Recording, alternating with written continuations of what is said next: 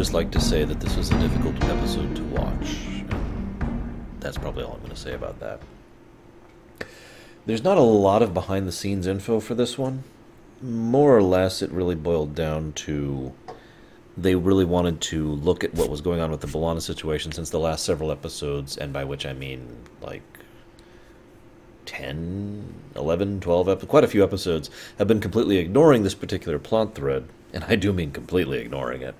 But also, uh, Roxann Dawson herself was actually having a, a meal with several of the people, uh, with several of the producers, and the idea of trying to discuss a rather sensitive topic at the time, and hell, it's still a sensitive topic to this day.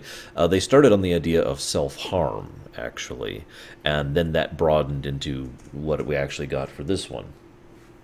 But one of the things I find questionable, I'm just going to start jumping right into this with my notes here. One of the things I find questionable is they went out of their way to make it Chakotay, not Tom. Now, that makes a degree of sense, since I think Chakotay should have been very close to his people. He's the kind of person who would be. He's the kind of person who would be very, very attached to his, his crews. That, that makes total sense. What bothers me is that Tom would not. Tom only really gets two scenes in this entire episode where he gets to show concern for Torres. There's the time he's just got to build the shuttle. And that doesn't strike me as someone who is caring or loving or even a friend at that point even Janeway tends to show. Uh, well, I guess I should say Janeway shows the same amount of concern that Tom does. And uh, what? So that always just kind of bothered me. But um, yeah, I also want to say that Roxann Dawson completely nails this part. Absolutely, 100% completely nails it. Now, this is still yawn. This is still Star Trek. This is still television, so we still have the same problem we usually do things usually have to be resolved by the end of the episode, and um, that's not how this kind of thing works. But I'm going to save that for last. Let's go through my notes. Um, there's something they do very cool. Uh, actually, they show Torres in the holodeck going, you know, going for an orbital skydive, and then they show her canceling the program. And I've always kind of wondered, you know, if you're in mid fall especially with the safeties off. What exactly does the program do when the t- program's terminated? But it actually shows us it literally suspends her, stops her her fall, her momentum, and then and then she can just readjust herself. That was a cool effect, and I like that they showed that off. I also like the idea that it requires Borg level technology in order to be able to go into a gas giant. Even by Star Trek's age, where they have massive amounts of incredibly advanced technology, there are certain things in nature that are simply just, and it takes a lot of effort and, uh, you know technology in order to be able to overcome that. I like that. I like that. It's good. I also I'm not sure if I like this or not, but it's fascinating that they spend this whole meeting saying, oh, "We're not going to be able to build the new shuttle, Tom. We're not going to be able to do this thing, Tom. You've been mentioning it so many times, Tom. Uh, by the way, if you've been paying attention in on screen, it's been mentioned exactly once in the previous episode. I mentioned that and praised that there. But in this episode, they act like he's been talking about it for forever, saying, "Oh, we're so tired of hearing it, Tom." Now, that's I'm not saying that's inconsistent. What I'm saying is, why does the rest of the crew constantly say, "Oh, you're terrible"? When see, on, on the one hand, I'd be like, of course that would make perfect sense if not for certain other facts. But Tom did the basic design specs for this shuttle in his spare time. This is the thing that the rest of the command staff, the, the, the chief of staff, the people in, in the briefing room said shouldn't be done, couldn't be done, wouldn't be done. And Tom has already accomplished the first several steps in his spare time by himself. Now he had help in, in the form of the technologies that were given to uh, you know helped with uh, with regards to Tuvok and with regards to Seven, but still, that I mean, at the one hand, that doesn't. Uh, for once, I don't think that's Tom being too good. I think that's more the rest of the crew being too bad. I think that just about any of them could have accomplished what he did, and the fact that they were being naysayers is what's really bothering me about this. But yeah, as an aside, I love the design of the Delta Flyer. It's it looks cool on the outside, it looks cool on the inside, and one thing Tom says really resonated with me, and I'm sure several of you will uh, be with me on this. Tom actually makes a comment that he's tired of tapping panels that he does, he wants tactile sensation for his interactions. Um, yeah, I totally buy that. And in fact, not only do I buy that, that is literally how I feel. I have said many, many times I do not enjoy playing video games on a tablet because of that exact problem. There's It's just this. There's nothing there. It's it's non-responsive. It's not com- precise. There's no tactile reactions, so I don't really have that mental, that just click that I need in order to know what I'm doing. And so I hate doing it. It's why I don't play uh, mobile games or, or, or pad games. I prefer having this. Or, if you prefer, just to show we're not being biased, this. Yes, I have both of these on my desk. what do you want from me? It's my job, damn it. But yeah, and so I like his his talk about I want some kind of knobs and buttons. It's also funny because on the eh, it's actually fully understandable in the forgive me for putting this in kind of a weird way the homogenized society that Star Starfleet specifically that, that the Federation is, it would make sense that that kind of thinking would never actually see fruition. I'm, I bet there's plenty of people in Starfleet who would prefer some kind of tactile feedback, but everyone else is like, no, no, we must go with the, the panels look, and we must continue using the panels because that's what we've been using, and that's what everyone else wants to use. And so it just kind of, it's the crab thing all over again. It just pulls it back down. I also uh, have to admit something as an aside. With all the tools that you have at your disposal, even just on Voyager, the idea of building a ship, even just designing a ship, sounds like a lot of fun. Being able to actually craft it out, map it with the computer, get onto the holodeck, literally shape the design, you know, all, all those tools and abilities that you would have would be a lot of fun, I think, in order to design a ship. But that is, of course, just me.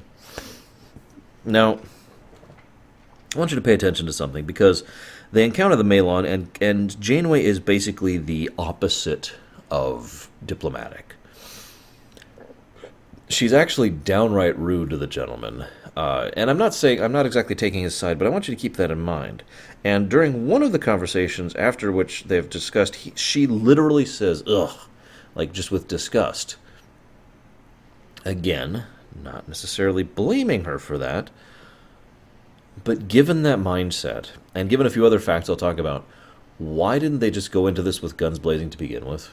Voyager is a match for a Malon ship. We've seen this and we'll see this, and it's logical, especially since they've got the tech advantage.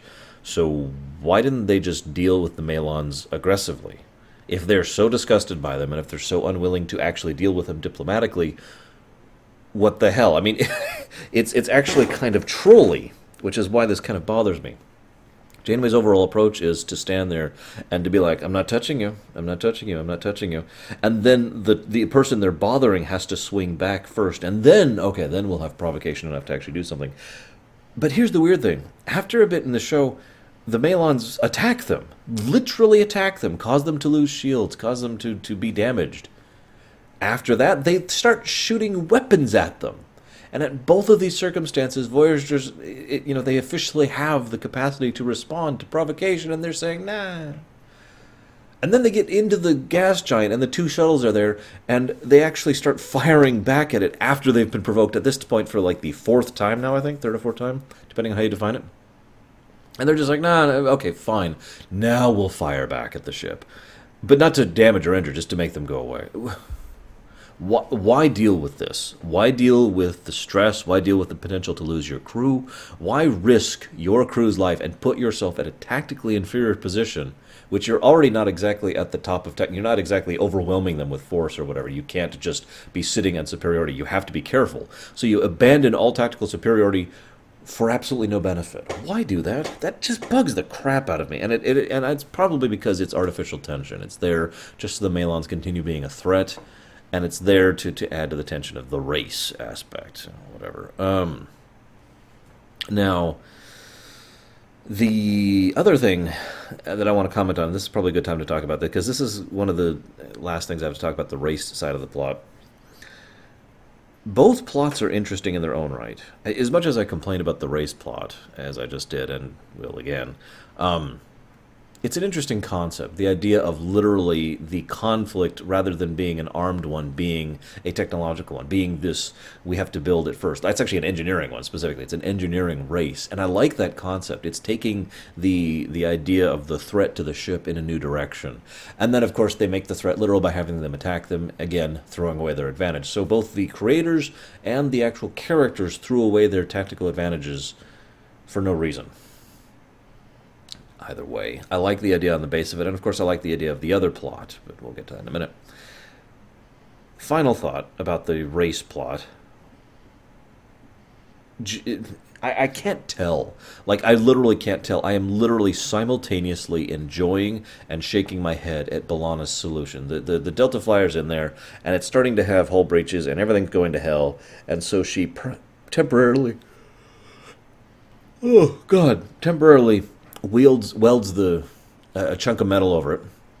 I like that. Very low tech, very immediate, very patchwork situation, but which would work again temporarily, only for a few seconds at most. But but she even says that, so I'm with that. And it doesn't last long, so I'm with that. Then she sets up a power conduit with a phaser to make a makeshift force field right off the fly. Which and and again, it's something I like and don't like. I like it because it's a simple, very low tech, very no technobabble solution. Really, when you think about it, it's just let's get a force field over this area right now. Bam. Probably the kind of thing that should have been built into the design of the ship, just like it's built into the design of the actual ships but you know they, they might not have a time for that, so that makes sense. So her making this make yes, I'm with it. I'm with it. The, the the thing that made me shake my head is something about her turning a phaser and a something from a transporter beam into a force field that that happens to perfectly go across an area that she hasn't even scanned or anything like that. I don't know. Something about that just bothers me. I don't really know how well to put it, other than the fact that it felt like it was just trying to show that is a brilliant engineer without the writers being able to be brilliant engineers in order in order to make that work. So it felt a little bit I'll just put it bluntly, fake. So I like it, but at the same time. Alright, let's talk about B'Elanna. Ah. I like the Neelix and Torres scene. I keep mentioning these scenes with Neelix I like. It's it's a common thing and will continue to be a common thing from now on. Now that they finally uh, stopped being stupid with Neelix, there, there's still some exceptions, but whatever. And um, the scene between the two is is really really well done. Both actors completely nail the role.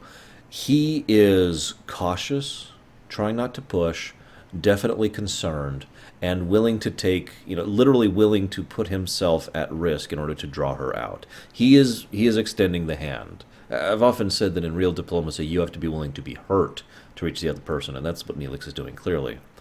But Roxann Dawson portrays her side perfectly. Dead. No emotion. No engagement. She is literally going through the motions because she should socialize and she should eat and she should interact with other people. And that is what she should do because that's what you do. And you could just see it in her actions. She's perfect. Literally, she portrays it perfectly. And trust me, I'm speaking from experience here. There's no because too many actors would probably do it like a puppet, you know, or trying to be too clipped or sounding angry, but that's not how it works. So that scene was amazing, and her emulation of behavior behavior is what sells that scene for me, I think, and uh, it was really really nice.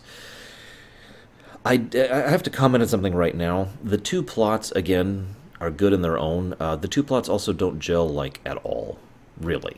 There's no real connection between the two. I mean, yes, I know B'Elanna ends up resolving part of her plot in order to come in and save the people, and that's cool and all, but doesn't really connect the plots thematically or with any kind of narrative significance. It's it's just as if these two completely separate stories just did this. That's not really connecting them, you know. But that is the problem with the A plot and the B plot format, and I've talked about that enough, so let's just leave that alone.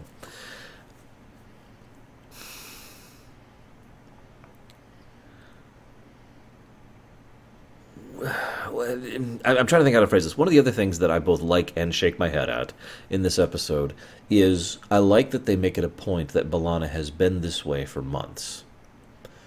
What I don't like is they haven't actually been willing to show that. I looked it up. Season 4, episode 15, the episode Hunters. That's when they got the news that all the Maquis were dead. That all the Maquis had been killed, off camera, actually, over in Deep Space Nine by the Dominion. Now, I'm saying this harshly to get across a point. That is a horrible thing. Starfleet was the enemy of the Maquis and didn't want that. The Cardassians wanted that, of course, but they were the only ones. Nobody else wanted that and the Maquis were not, you know, captured, were not brought to justice. No, they, they were just slaughtered. They were just massacred, with an extremely small group of them surviving, as we find out in Deep Space Nine. And those on Voyager who might as well not be Maquis at this point. Lord knows there's no Maquis to be a part of at this point. point being, it was something that should have had an impact on Voyager, and only has an impact twice. Once in Hunters, once in this episode. I've given my thoughts eh, about how that should have been more impacting back in the Hunter's rumination. I don't want to recover that too much, but what I do want to say is, why didn't why weren't they willing to earn this? Why weren't they willing to, to put it on the on the camera on the screen? Sh- eh, yes, Torres has not been on camera very often, but she's also been completely normal. Nothing different about her performance whatsoever. And by the way, I was paying attention this time. I had that impression from previous times of watching this series multiple times. But this time I was actively watching how B'Elanna was being portrayed. And no, there's nothing different at all. She's just B'Elanna. And yet in this episode, like someone hit a switch, all of a sudden she's acting depressive. I would have liked it if they had shown that over the course of the previous two episodes, so that you could tell, so the viewer could tell there is something up with B'Elanna, and we're not sure what it is, and then it pays off in this episode. I think that would have worked a lot better.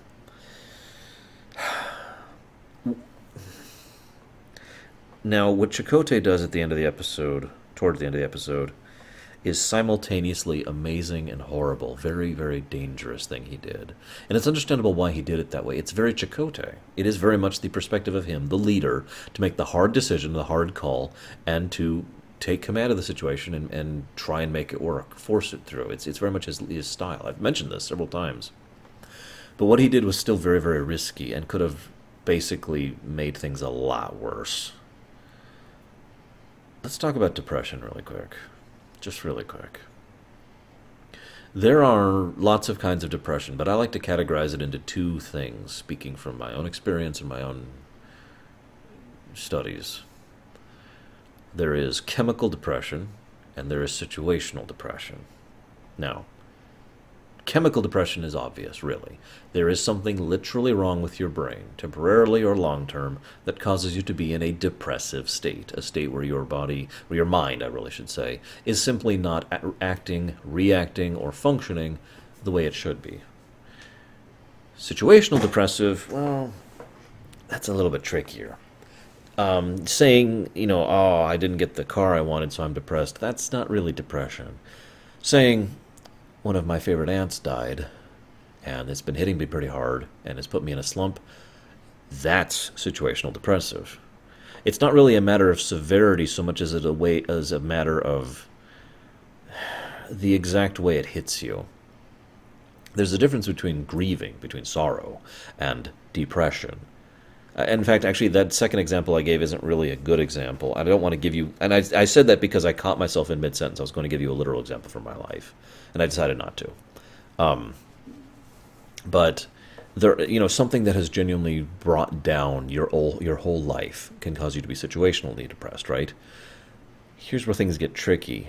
Your mind is very adaptive. The whole human body is one of the most adaptive machines I've ever seen in my life. And your mind will adapt to being depressed. It will acclimate to it. It will get used to it. And it is possible, if you are situationally depressed for a long enough period of time, to become chemically depressed because your brain chemistry has altered itself to adapt. Okay? This is dangerous. It sucks. But let's talk about something else because chemical depression, well, in real life, there's not much we can really do about it. Not really. We're still, honestly, we're still only on the barest edges of figuring that one out. There's, I mean, there is stuff we can do about it. There, there are treatments, and we've come leaps and bounds forward from where we were about 20 years ago when we used to just give people terrible drugs that made things worse. Um, That one's not speaking from personal experience. Thank God. My mother was a pharmacist and refused to uh, give me any of that stuff, which is great. Um, I knew a few friends who were. That was not so great. And it was terrible. Moving on. But the point here is chemical depression, it's, it's hard to fix chemical depression. But situational depression can be fixed. And again, I am generalizing, but there's two real ways to do that. One, well, three, I really should say. Uh, one is to fix the situation that caused it in the first place, to remove the obstacle. In some cases, that is literally not possible. I, I used my fake example earlier of the ant being dead. That is that that that's something you couldn't fix, right? Or how about uh, a situation where you are entering a depressive cycle because you're having a really hard trouble finding a job and have been for months and nobody's taking you and it's a bad market and you're behind on your bills and you're having trouble feeding your family That sounds a little more accurate than the ant situation and is also solvable. That is a situation that can be solved. And if you succeed at solving it, it is very likely that depressive state will start to recede and you'll start to, to uh, fix yourself. And if any imbalance has been entered into your brain, it is likely that, possible, I should say, that that will right itself, okay, chemically. Assuming you even entered a chemical state, it takes a while. You can't be depressed for like a week or a month and have chemical imbalance in the brain. We're talking something that has to happen for a long freaking time, okay? Relatively speaking. But the other, uh, the second way to deal with situational depression is to grieve and move on. This is the hardest thing that to do, really. I, I don't even have words for it. There is no explanation for how it works. You basically, it's like you're fighting someone, like in, in a boxing match, okay? And you cannot win. And so the solution here, to use to stretch this analogy a bit, is to put your arms down and just let them pummel the crap out of you, and then hope you can get up afterwards. Actually, I think that analogy works really well because that is basically what dealing with it means. There's no guarantee it's going to work. There's no guarantee you're going to be able to deal with it. Because that leads me to the third way you deal with situational depression. You don't. You try to deal with it, you try to fix it, you try to take it on the chin. You fail. You're broken. Congratulations. And that can suck quite a lot. This is why I say what Chakotay did was very dangerous. It is very, very possible that he could have literally broken B'Elanna with what he did. Thankfully, he didn't, and she got over it too quickly because this is a TV show. But what he did was still tactically, well, that's the wrong minute. What he did was still the right thing to do as a friend, if I'm being blunt. There is no resolving that situation. All their friends, all those people they cared about, their family, they're dead. And there's nothing they can do about that. And she has been in situations in her life where she has been abandoned multiple times, and there's nothing that can be done to actually prevent that per se, other than to simply continue to be her friend. There's nothing that can actively change that, nor change her mind on it. She's always going to be waiting for that sword to fall, the sword of Damocles, right? So you can't fix that. And if you let her be broken, well, that's terrible, especially since you care about her. I'm not even talking about the chief engineer thing. She's your friend. So what is your option? This is why I say what Chakotay said was right. It was the correct decision to make. Because there was only one option force her to face it, shove it right in her face, and say, Here, look, this, this is what happened. And this is horrible because to continue that analogy, that's like holding your friend there while they're getting the crap beaten out of them by the other boxer but it is also being there in the box in the ring to hold out your hand to help them to get back up after the beating. That's why that was the right choice. And the way they both portray their lines, the way they talk to each other is perfect because and B'Elanna comes back with it perfectly. She's not, you know, frightened. She's not scared. She's not hurt. She is in complete emotional lockdown she has literally reached that that horrible state where you just find it as if you don't care. And I say as if because this one is speaking from personal experience. You do actually care. But it's like there's this layer of crust, this this this cement that has f- formed around your emotions, around your mind. And so you're just looking at things with this dullness. You're just going through the motions. Nothing none of this actually matters to you and that's why you get so the way you are. You don't even get that emotional. You don't even get that strong. And you lie and you talk your way around it because it, it doesn't matter. But you do actually care under all that. You just can't really tell because you are in emotional lockdown. You're in mental lockdown.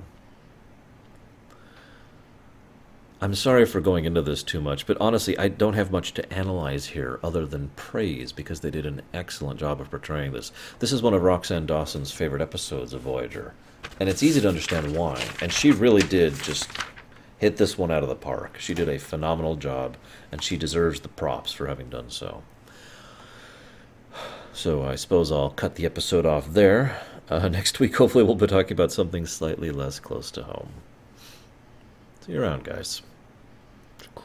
B'Elanna, why are you intentionally trying to hurt yourself? I don't know. Are you trying to commit suicide? No. Then why? Because. Because if I sprain my ankle, at least I feel something. What do you mean? I'm not trying to kill myself. I'm trying to see if I'm still alive. I don't understand.